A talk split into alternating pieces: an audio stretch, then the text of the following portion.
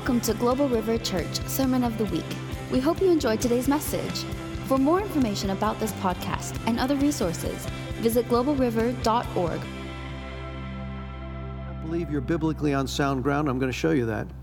Um, and there's a, on the third page of your handout, I try to do as best I know how, biblically, why Christians should vote. And so you can look at that, meditate on it. Um, but I have torn this apart, and you say, well, how do we know what to vote? If you're not going to tell us what to vote, what, what are you going to tell us to do?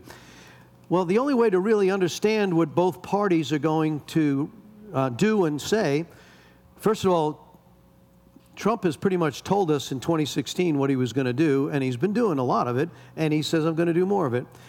Well, how do you know what the, the uh, Democratic Party is going to do unless you, so you need to look at their platform, study their platform. Forget all the craziness that's in the news because you can listen to one and the other, you get all sorts of twisted up, all the pun. Go study it for yourself.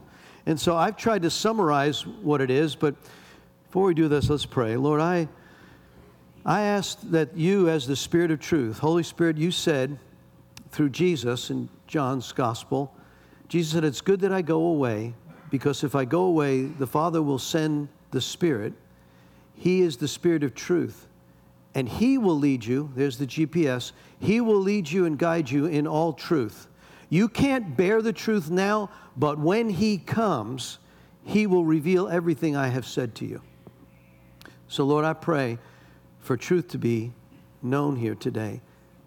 In Jesus' name. So, first, let's kind of set some things maybe to get us all on the same page. Um, what is truth? Jesus is truth. Amen. You know, there's uh, interesting stuff. I, I don't know. It's really sad. Bob Dylan, the great guy who did a lot of, he said, all truth in the world adds up to one big lie. What a sad, depressive thought. Lots of confusion. You know, I've got my grandkids and they're growing up. We're kind of trying to teach the next generation in our, our church schools. Children are growing up in a very, very uncertain world today. The question that's often asked by all of us, I'm sure you've asked this, is there a God? Where did everything come from? How do you know what's right and what's wrong? What happens when I die? Jesus made a really amazing statement just before he was crucified when he was brought before Pilate, had been falsely accused. Jesus tells Pontius Pilate, he says, Why, you know, Pilate's interviewing him, and he says, Jesus says this I've come into the world to bear witness to the truth. John 18 37. Pilate's response is interesting. what is truth? Notice that Jesus doesn't say that he says the truth, not any old truth.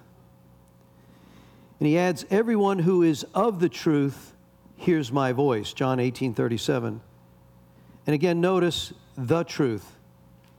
It's not vague, it's definite. That's why he said in John 14 6, when the disciples were questioning when he was going to go away, so I'm going away, you don't know where I'm going. And, and they were confused, said, Where are you going? We don't have any idea. And he said, I'm the way, I'm the truth, and I'm the life. And so, truth what is it?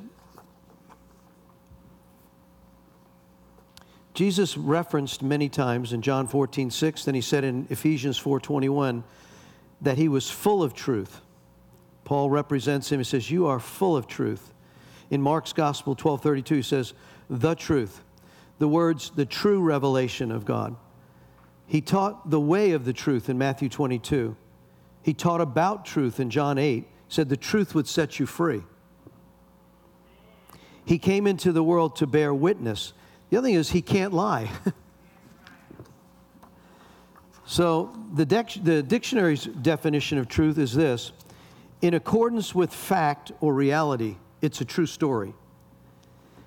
The exact, accurate, true depiction. Also has another one that says loyal or faithful, a true friend. The noun for truth is the quality or state of being true. You can walk in truth. You can be in the truth. He goes on, and in there's all this stuff when I was in one of my college I got actually the only C I got in college was it was a humanities. I was in a military college, and he didn't like me. Uh, he was uh, he, he was not a Christian, and I was um, unashamed, and we got into many discussions on relativism. And he didn't like it. He, he, my papers, he says, You're too narrow. You're probably going to marry, you know, the woman with the, the nice dress and have the little picket fence. And I said, That sounds good to me. Yeah. That's, yeah I like. And uh, anyway, he, we, we had these discussions on relativism. What is relativism? Well, in our society today, um, you can demand your own way. It's kind of like this it says, How close is Los Angeles to New York City? Well, that's relative. How close, how close is New York City and LA? Well, compared to Mars, it's pretty close. So it's relative. It's kind of where, where are you coming from? Um, so there are things that are relative. There's these places, though, however, um, that there is truth. For example, um, if you don't believe that electricity is what it can do, it goes to ground, go stick your tongue in that outlet over there and let me know how you think about that truth. Right? Or the young lady who comes back from college who's now, she was raised in a, in a Christian home. Grandma's sitting on a rocking chair and she's told her all about Jesus. Grandma, I don't know about Jesus. There's other ways. And you know what? I know you've told me about this heaven and this hell, but I don't believe there's a hell, Grandma says, honey, just because you don't believe it doesn't put the fire out. Right? So there's there are truths, you know, does two plus two always equal four? Well, no, it doesn't. For me, it equals six. Wow. So relativism is um, is kind of a wild sense that if you're if you are man-centered, if you're humanistic in your belief system, which are basically our uh, school systems are actually overrun with so much humanism today. But if you are driven by man centered thinking of relativism, then these are the things. Well, what you believe is true for you, and what I believe is true for me. Truth is subjective, truth is in the eyes of the beholder. Different strokes for different folks. What your beliefs are, I have mine, you have yours, and that's the end of it. To be a relativist means that your idea and proposition and your claim, it's what you believe it to be. But ultimately, truth is truth. there are certain things that are true. Example, um, truth gravity. Get on the roof and step off, and you can believe you won't fall. But, but how about getting one of those multi, multi tons of steel and get in a plane with a jet engine? We used to make GE jet engines, right? And when you overcome, when the, the law of aerodynamics, which is a higher law, there's a truth of gravity, but there's a higher truth of aerodynamics. If you put a certain airflow over an airline, airline, it'll lift, it gives you lift, and it overcomes gravity. So there's a higher truth of aerodynamics than there is of gravity. So there are truths but there are higher truths. That's why in the Old Testament, when the Old Testament says, when at that point where they were, it was a, not a complete covenant. It says it's obsolete, actually, in Hebrews. It says the new covenant is a more complete covenant, right? The old is now obsolete. But in the Old Testament, don't lay, don't lay your hands on a leper because you'll become unclean. But in the New Testament, it says, lay your hands on the sick and they will recover. What's true? We've been in the leper colonies and we've seen the, the deformation of what happens when the virus takes over. But we go and we lay hands on them and we don't receive the virus. Because Mark 16 is true. Go into all the world and make disciples of all men. These signs shall follow them that believe. Cast out demons in my, la- my name. You'll be able to handle deadly things without harm. You'll lay hands on the sick and they will recover. Then it goes on and says, These signs shall follow them and validate that the word of the truth so there's this place where there is truth, and there's certain things that may be relative, but there are things that are absolute. And so, where I'm going with this is if you want to know what do I do and what will I be held accountable, take a look at your handout. First of all, I'm going to assume by live stream that I'm speaking to most evangelical Christians in this room. Not everyone may be saved. I hope you are. But there are though, even Christians I've had debates with. Well, the Bible's not totally true. You know, it's changed. Now, um, evangelical Christians, which we profess to be, we have a biblical worldview. We believe the world that the Bible is true. It is the beginning, it is the end. He's the Alpha and the Omega. It's based upon one truth. His name is Jesus. And so, for evangelicals with a worldview, um, you can have this discussion, but if you're not of that persuasion, then you might have trouble with this discussion today. But I'm going to just, I've, there's several scriptures I can go to, but the top one there, I just quoted 2 Timothy 3.16. I want to read it to you at the top of your handout called A Biblical Evaluation of the 2020 Election. As evangelical, Bible believing Christians, we hold to a biblical worldview. Quote, scripture out of 2 Timothy. This is Paul telling his spiritual son, Timothy.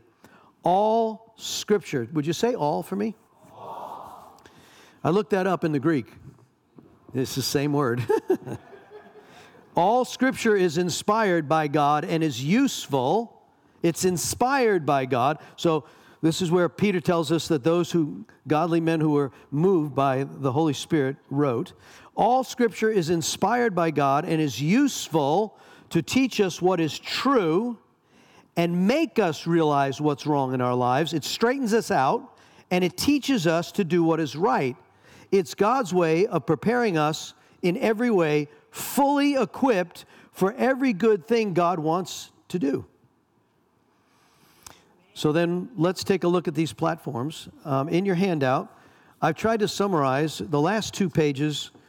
I've got both platforms, that what I call the key issue. It's kind of hard to take 93 pages and 50 some odd pages, and, but I've taken a handout here from the Family Research Council I thought they did a pretty good job on. Some of them are um, very clear, and others are not so clear. But I, you can go and research them more. So I encourage you to go online. So if you look at the Democratic platform and you take it apart, what do they say they're going to do? And I've tried to do that. I've categorized them into major categories, which are listed on your front two, uh, three page, uh, two pages here. There's one mention of God in the 93 pages. Um, clearly, in this platform, abortion is to be funded, it is to be promoted, both globally and nationally. It is to be long term. It is to, it's, it's based upon the premise that a woman has a right to choose whatever she wants to do with her body. And so it is, it, it reverses a lot. It, it, it calls for uh, taxpayer funded abortions and, and free abortion talks about the abortion pill, making it available. So clearly, one of the highlighted areas that are completely opposite is in the Republican platform. They're absolutely against anything after 20 weeks. They actually um, stand against any place where there's violation of a doctor or a nurse's or a pharmacist's decision that their spirituality says, no, I cannot do this. You can't make me this platform would cause you, actually, to bring you into a legal dispute if you do not perform your function in the democratic function. So clearly, one of the big ones is abortion. So I think all of you should wrestle with that. Whether you've had an abortion, we've counseled with many men and women who've been involved in that, and we know that God is a forgiver. He's able to exceedingly do what He said. If you, in fact, I listed here in James. It says in James two ten. You won't turn there now, but it says if you keep all the commandments except one, you're guilty of breaking all of them. So if you walk around here thinking high and mighty, well, I'm not like them, I'm not that kind of a sinner, uh, excuse me, that's called pride. And so there's none righteous, no, not one, he said, right? So if you've broken one sin of one of the commandments, you're guilty of all of them. So this, this idea that, well, we're not, I've done those other things, but not, this categorization of sin is a mistake. And so the question is if we have a platform that is endorsing, see, here's the difference. Um, if you have a platform that endorses sin, actually dumbs down sin, makes it um, more normal to per- perform sin, and then promotes it, teaches it, codify, codifies it by law, that's where we get way off track. Now, there isn't any part, neither one of the parties are promoting adultery. They're not promoting uh, violence and murder. No, they're not promoting that. But when they start to promote this kind of a thing, abortion, then you've moved into a direction and now codifying it. Now you've moved into a place where you're now promoting sin. And God has some words about that. And so let's take a look at the, the, the, these platforms. I've tried to list here the sanctity of human life. I've just listed a few of the some scriptures here. Probably the one that we endorse, and if you look at, and I hold my little grandchild, Roseslave, all of them I've so amazed at how God moves in them. But children are a gift, they're, they're a heritage of the Lord, they're an offspring. It calls them a reward. Before God formed you in the womb, He knew you. Before you were, He set you apart. In fact, the word there that Richard shared about Jeremiah I knew you before I formed you in the womb. David writes that in Psalm 139. I've listed there in, in, uh, in C, 1C. It says, God, you created my innermost being. You knit me together in my mother's womb. Your eyes saw my unformed body. One of the Ten Commandments, which is the moral law of God that has not changed, is thou shalt not do murder constitutionally, how do we get over this life, liberty, and the pursuit of happiness? So you can snuff out a life, but and deny them the pursuit of happiness, and somehow we, we violate our own constitution. I, me personally, I don't know how that happens. So there are six things, E there, there are six things the Lord hates, and then he lists them. One of them is, in fact, he lists that as the shedding of innocent blood. F, he says, this is what Job said Did not he who made me in the womb make them? Did not the same one who formed us both within our mothers?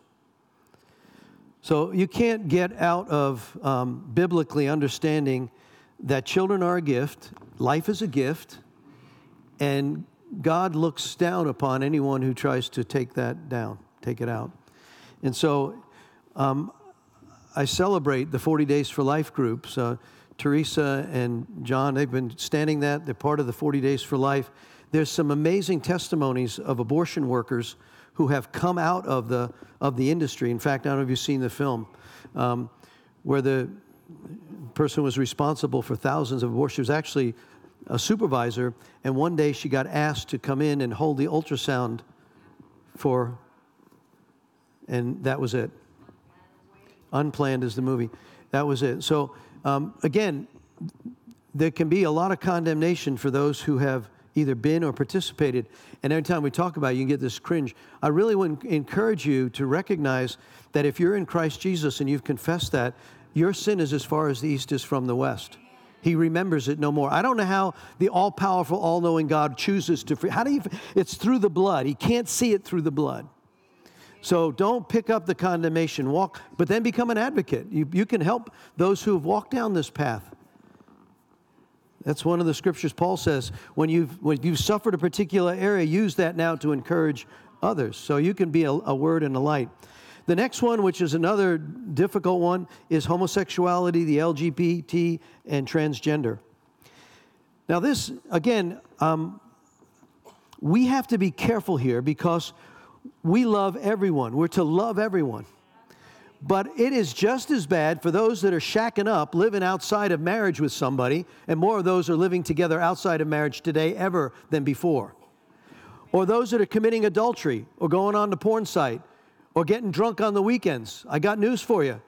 You're not going to inherit the kingdom of God if you practice those lifestyles.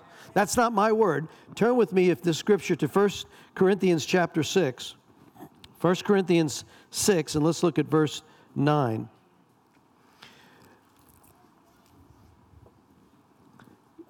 First Corinthians 6, and let's begin in verse 9.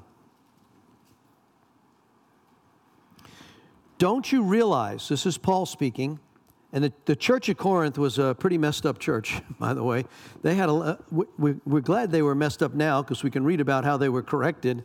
He did a lot of correction for them as opposed to the church at Ephesus. But he t- he's writing to them in 1 Corinthians, 2 Corinthians, kind of ways to walk. He says in verse 9, so 1 Corinthians 6 9, don't you realize that those who do wrong will not inherit the kingdom of God? Don't fool yourselves. Those who indulge in sexual sin or worship idols, now listen, he, he, he lists many things here. The worship of idols. If you've got anything that you worship or replace Jesus for, food, drugs, alcohol, movies, sex, anything that becomes a place where you search for peace other than outside the Prince of Peace, that's a form of idolatry. Nations, you can idolatry, you can have idolatry to nations or to presidents. Not a good thing. So he says, those who worship idols, those who commit adultery, male prostitutes, those who practice homosexuality, those who are thieves, the greedy people, the drunkards, the abusive, the cheats, none of these will inherit the kingdom of God. Some of you were once like that. Get an amen on that? But you were cleansed and you were made holy, you were made right with God by calling on the name of the Lord Jesus Christ and by the Spirit of our God. So, how many of it, we, man, if we went through and listed our sins and we were transparent? So, here's the issue when a platform comes out and tries to codify or promote the sin, if the platform came out and said, Well, we want to promote adultery, you can do whatever you want we would be against that. But what's happened is there's a platform that is now wants to spread this, normalize this across the globe. And so I've listed the scriptures here. You can look at them. We know what God did in the Old Testament when there were cities that broke into this. You know what happened in Gibeah or in Sodom. So, this idea that infuriates me you want to teach my children in public school about being a transgender. You want to preach and teach my children about this type of lifestyle, that you can change your gender. No, that's not. That's my choice to make. That is not the school system's choice to make. And so when a platform promotes that, you need to look at both platforms and see what they promote and not promote.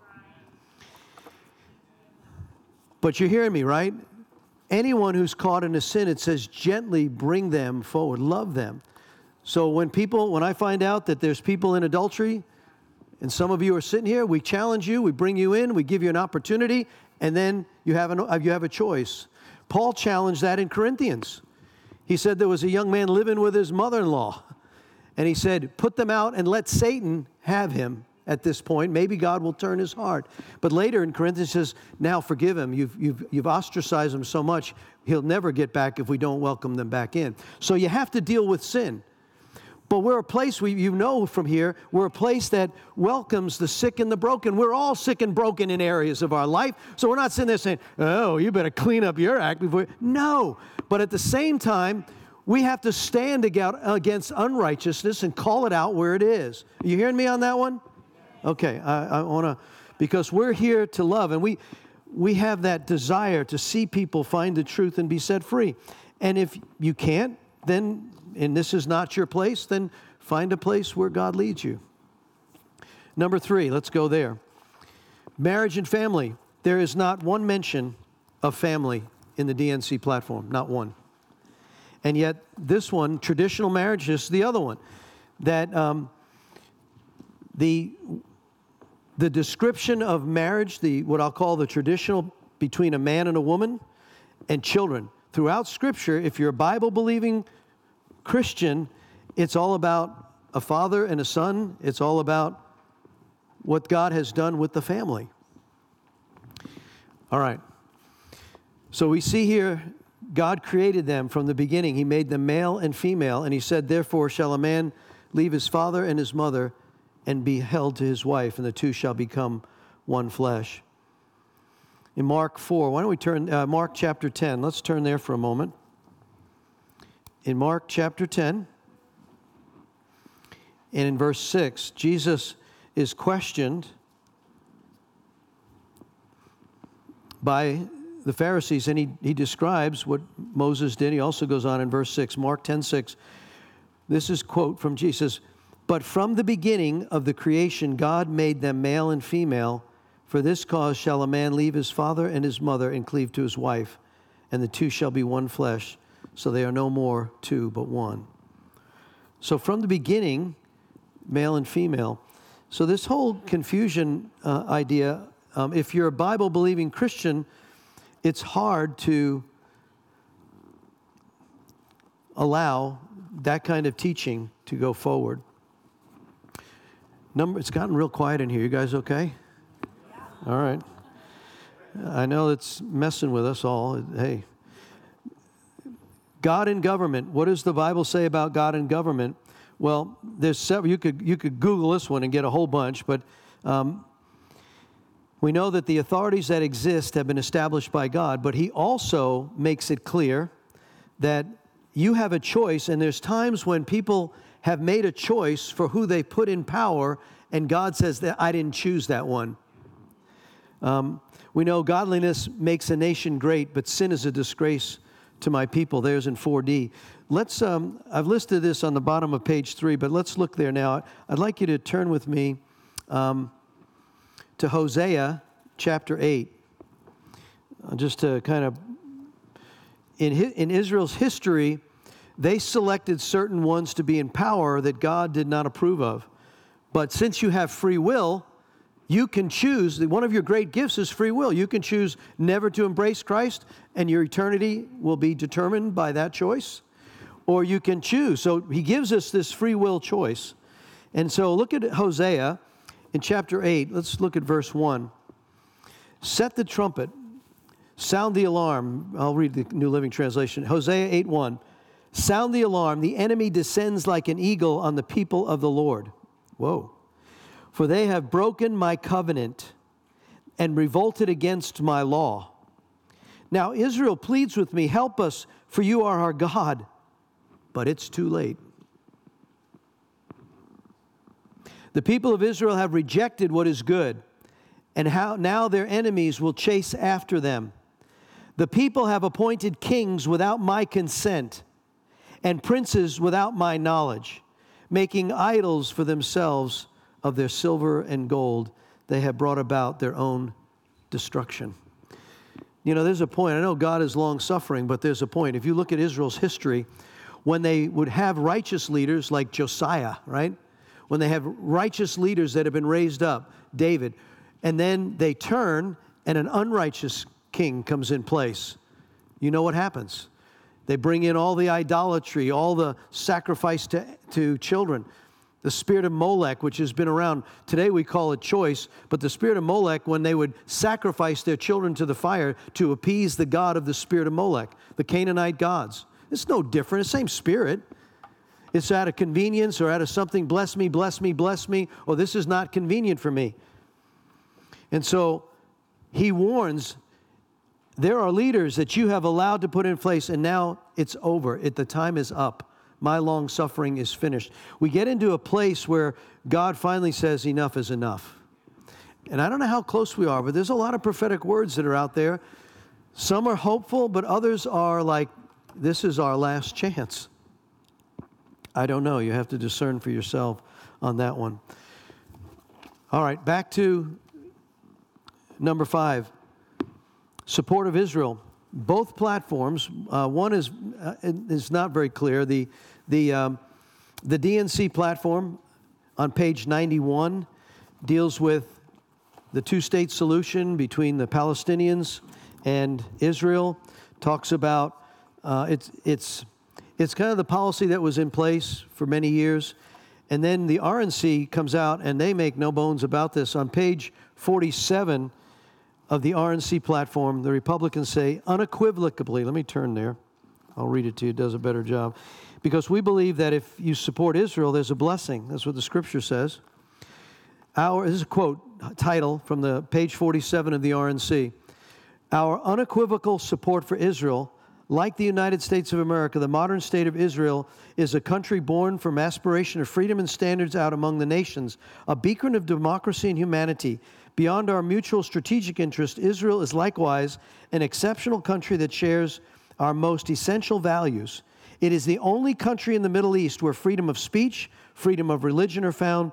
Therefore, support for Israel is expression of an Americanism and is the responsibility of the government. We advance its policy with no daylight between America and Israel, we recognize Jerusalem as the eternal and indivisible capital of the Jewish state and call for the American embassy to be moved in the fulfillment of U.S. law.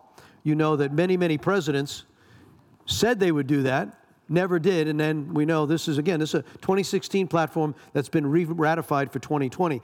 We know that the president not only acknowledged the Golan Heights for strategic places. And if you've, if you've ever been in Israel, stand up on the strategic mountains of the Golan, look off to Syria, you know how strategic that location is. And so we also know that uh, he has made it clear that we've moved our embassy there and that Jerusalem is the capital. And so that's why I think if you read this book, you'll get a better understanding from a Jewish perspective, biblically, what's going on in the Middle East. And now, why are all of these peace agreements coming in place? It's a very interesting read. I encourage you to look at it and just meditate to see what the Lord tells you about that. All right. So, support for Israel. We believe, again, evangelical Christians, you know, there are, there are denominations that have said the replacement theology that the church has replaced Israel. That's not biblical. Go read Romans 9, 10, and 11. You cannot get there. If you believe in the scriptures, we are grafted in, we are one. Ephesians 2 says we're one new man, Jew and Gentile together, right? That formation of that one new man that's come together. So we as evangelical Christians believe we haven't replaced Israel. We're the, the wild bunch that's been grafted into the tree. That's Romans, right?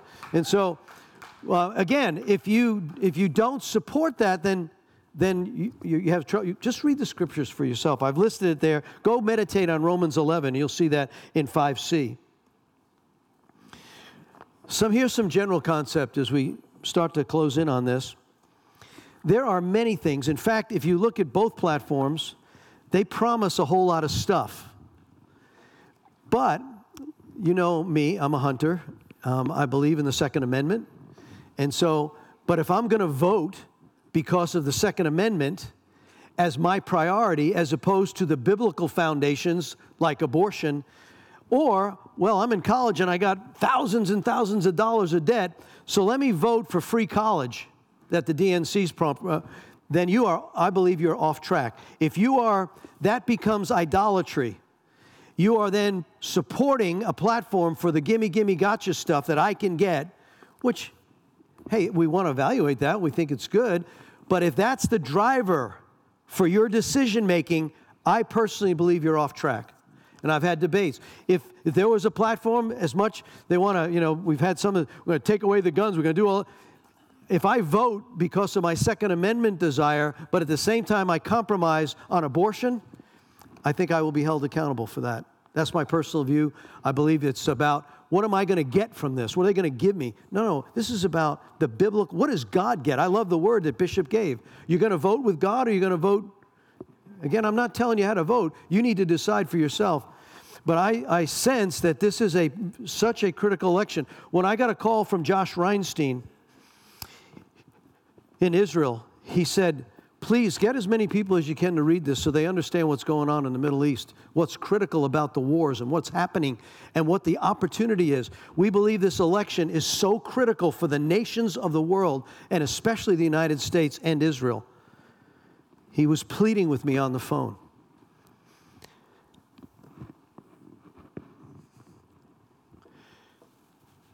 So, my concern is that we might vote for something that we want as opposed to what God wants. Let's look at some, uh, look at 2 Corinthians 5.10 with me for a moment. This is where, and I've listed there in the bottom of the general concepts to consider on page two. Every nation and every individual will be held accountable for what you do or what you don't do. Let's look at a scripture on that one. In 2 Corinthians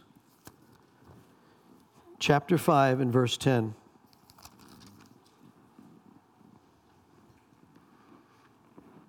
Paul writes, talks about one day we'll have new bodies. We can, amazing, going to have new bodies. We're confident. Isn't that awesome?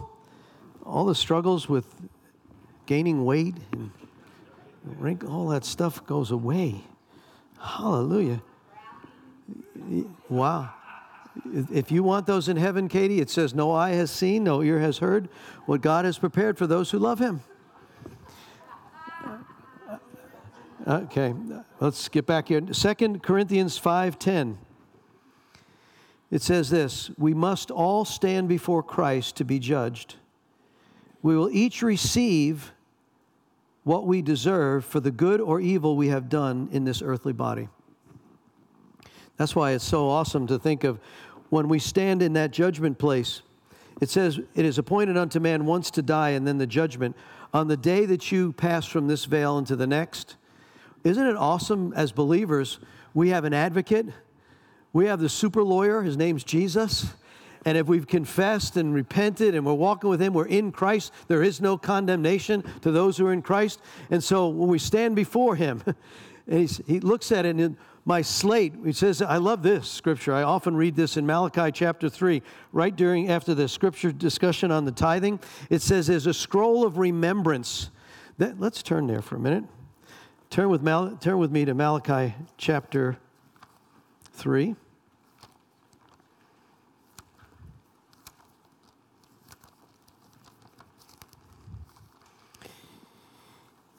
Talks about tithing and and what will the Lord do for those who will not live under the curse, who've kept the tithes and offerings from him? And then he goes on in verse 16. It's called the Lord's promise. This is the Lord's promise. This is the last set of scriptures before the Old Testament closes. And the prophet Malachi says this Those who feared the Lord, that word translated means reverentially honor. Those who reverentially honor the Lord spoke with each other the Lord listened to what they said. In his presence, in his presence, a scroll of remembrance was written to record the names of those who feared him, reverentially honored him, and always thought about the honor of his name. That's why this word that Bishop gave about, will you vote with me? Find out his heart. Will you vote with him, right? It's like when, when we come together, the, the, I know I'm preaching to the choir here, but when we come together and we love his name and we honor his name and we discuss his name, there's a scroll. I believe your name on this date. David wrote in Psalm 139, this day has been recorded, right? Everything that's been recorded. So, this day that you were here, or the day that you witnessed for him, the day you laid hands on, the one day that you gave away money to help somebody who was broken, that day has been recorded. You honored his name. And he says, On the day that I act in judgment, verse 17, you will see this. They will be my people, says the Lord of heaven's armies. On the day when I act in judgment, they will be my own special treasure. I will spare them as a father spares an obedient child. Then again, you will see the difference between the righteous and the wicked, and between those who serve God and those who do not. So we can unpack a whole lot more, but there's this place of when we're inactive. Remember, he, he goes after in Matthew 25, in the, in the place where he judges nations. There are going to be sheep nations and there are going to be goat nations. A sheep nation is one who's followed Christ. The goat nations are the ones who are in rebellion. And he says, You're going to see, I will gather the people from the nations, both sheep, I'll put the sheep on this side, the goats on this side. And then he goes on, he says, to them, he says, Those who honored me and gave in my name. Well, when did we ever see you hungry and clo- without clothing, without food? He says, The lack of what you did is the reason you are not blessed. So, inaction and action are both going to get judged. And we can see that. You can look at it in Matthew 25 and, and reconcile for yourself what he's saying there. So, there is a place where you'll turn to page three. I'm, I, often I've spent a lot of time, I've actually helped some fill out absentee ballots. I had a woman, an older lady who's never voted. And I said, You got to vote. I'll help. I don't want to go this mission. I said, I'll help you. We'll fill out the absentee ballot together. I'm not going to tell you how to vote, but you need to vote. And so, if you'll look through here, it is my contention. You see where it says at the top of page three Godliness exalts a nation, but sin is a disgrace to any people. Proverbs 14 34. The question is Does God expect Christians to vote? If you are not registered to vote, Karen, we, we did a registry here. Again, we're not going to tell you how to vote, but see Karen, she'll direct you on how to do it. It is my contention. Go ahead. Right. They've made it so easy. Um, so it is my contention that it is the duty and responsibility of every Christian to vote. This is the top of page three. Leaders who promote Christian principles. God is most certainly in control, but does not mean that we should do nothing to further his will. We are commanded to pray for our leaders, 1 Timothy 2. In terms of politics and leadership, there is evidence in Scripture that God is displeased when our choices of leadership at times. I read you out of Hosea. The evidence of sin's grip on the world is everywhere. Man, I've been in nations right now. When we go to Nepal and the Hindus are, are persecuting, or in India where we've been, where they beat up our, our missionaries, they're beheading. In, Mo- in Mozambique, we were there in the bush, a few miles from where our camp is there in the bush with Pastor Migueli. They are now beheading Christians. This is the real deal. It's true. And so, much of the suffering, I go on, much of the suffering is because of godless leadership. Proverbs 28. Scripture gives Christians instructions to obey authorities unless it contradicts the Lord's commands. That's why, you know, this whole crazy thing about masks, right? We're trying to honor when we're close, coming in, but we're ready for what, what God did to Paul, Damascus, right? On the road to Damascus. I heard that from Joseph Garlington. I thought was cute. So, but when the governor of California says there isn't going to be any church, and if one church comes, you can't sing. Well, guess what? The word says over and over again, make a joyful noise unto the Lord, sing praises unto him. So that amendment in, in the First Amendment gives us religious freedoms. You can take that law, and we're not going to do it, okay?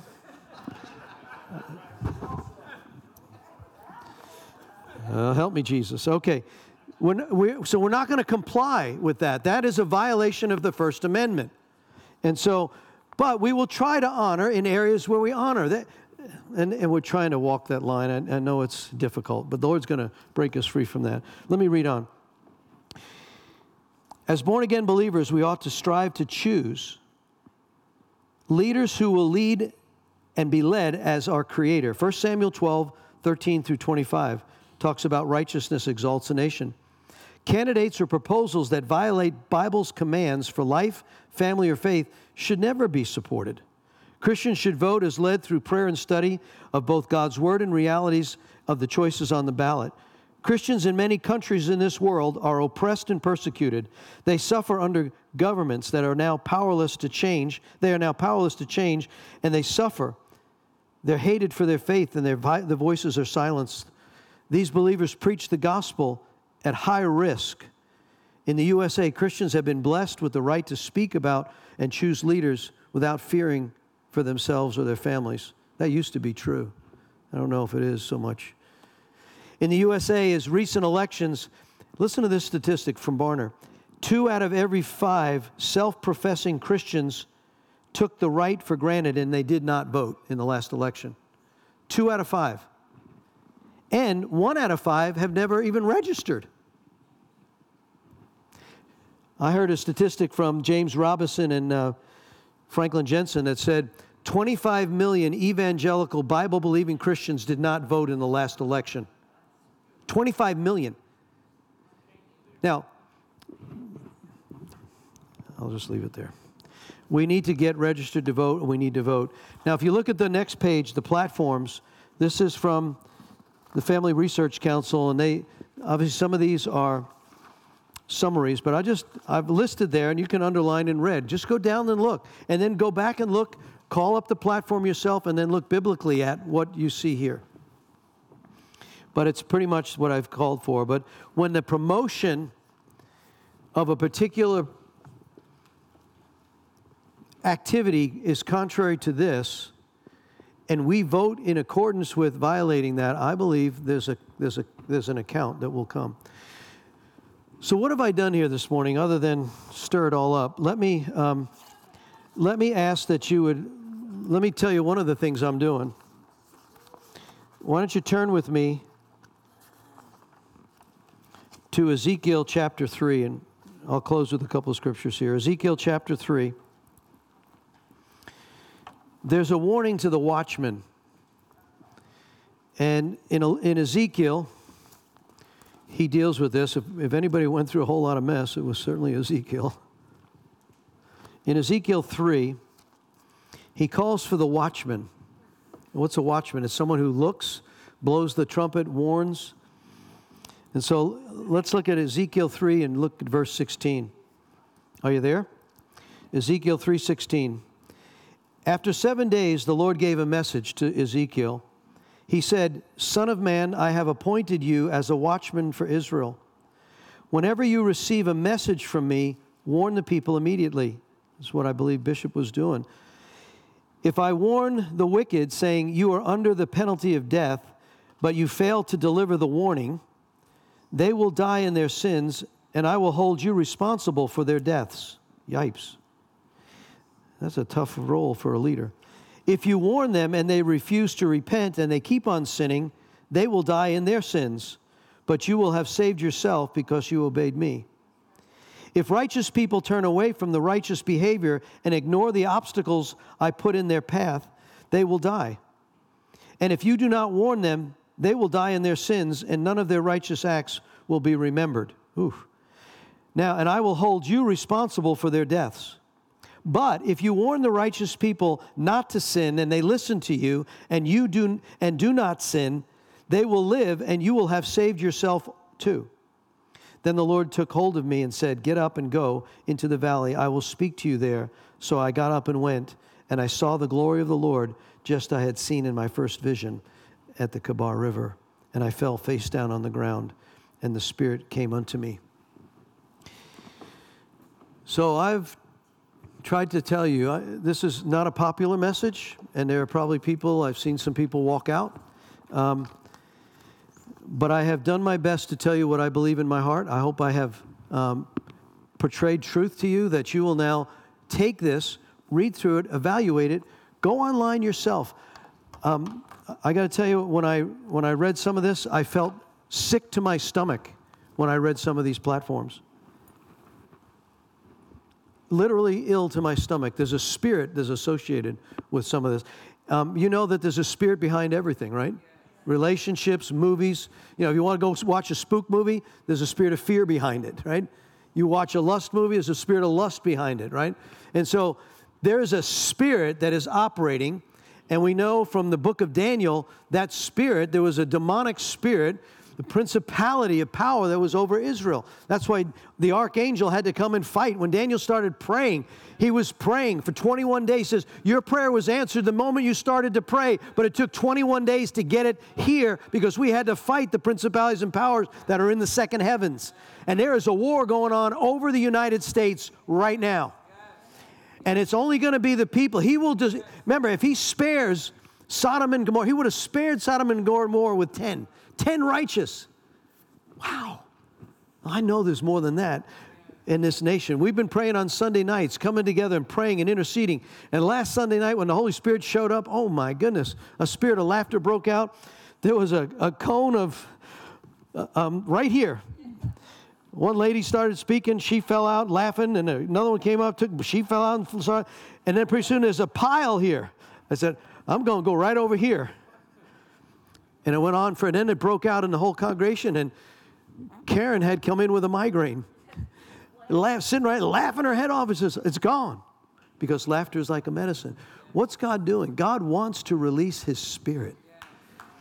And He wants people to get real.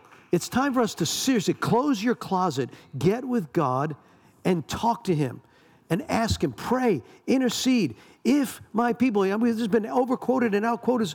Second Chronicles 7:14. If my people, not the pagans that are out there, not the unbelievers, not the ones that are all confused, my people, if my people will humble themselves, seek my face, turn from their wickedness. If there's any mess going on in your life, just turn away from it. Get, come up for prayer today. Turn away from that secret junk that you're involved in so that you can inherit the kingdom of God. Don't practice a lifestyle that is going to lead you in a path. I have preached messages, and by the afternoon, people who sat in the, in the congregation have died. They've dropped dead at the end of the day. Come on, you don't know, we don't know how many days we've got. We've had people that have had strokes. I had a lady from the congregation had a stroke this week. When does that happen? And all of a sudden, everything changes.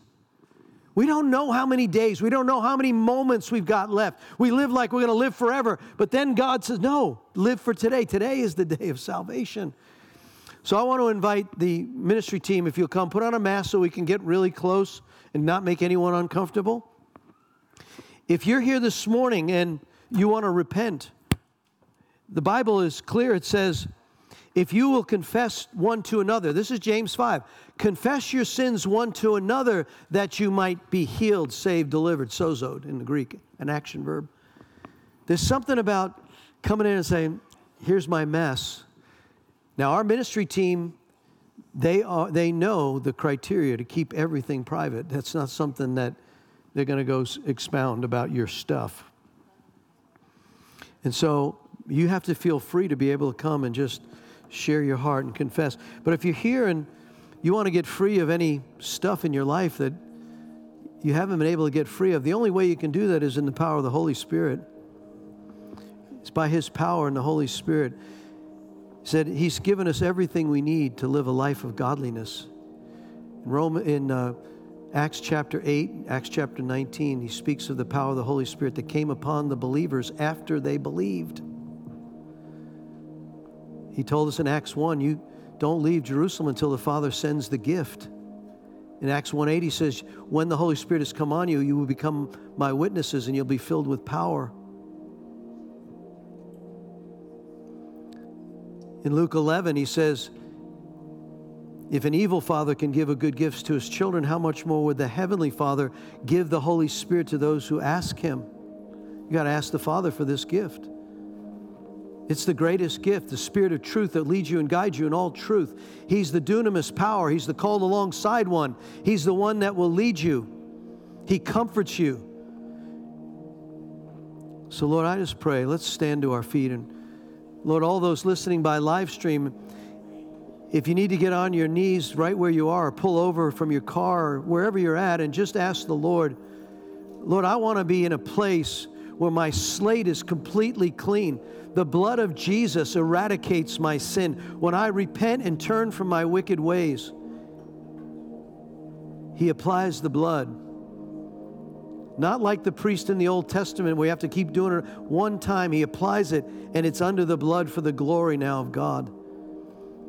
So, Lord, we just ask now, Father, in the name of Jesus, that you would take comfort in reaching your people the comforter of the Holy Ghost would come. Places where you need to convict us, convict us. Forgive us, Lord. There's no one righteous, not one. There's no one standing up here. I'm certainly me standing up here saying, you know, I'm righteous and they need to get their. Act. No, all of us, it's all level at the cross. It's that place where we come in humility to the cross, asking Him to set us free. Lord, we pray for this nation. We pray for all those in leadership that you're going to put in place. We want to vote with you, God. So you show each individual who that is at the local level, at the judiciary, right down to the lowest level of government, at the commission level. You show us who to vote for, God, that we will, we will come in concert with you. Give us dreams and revelation, Lord.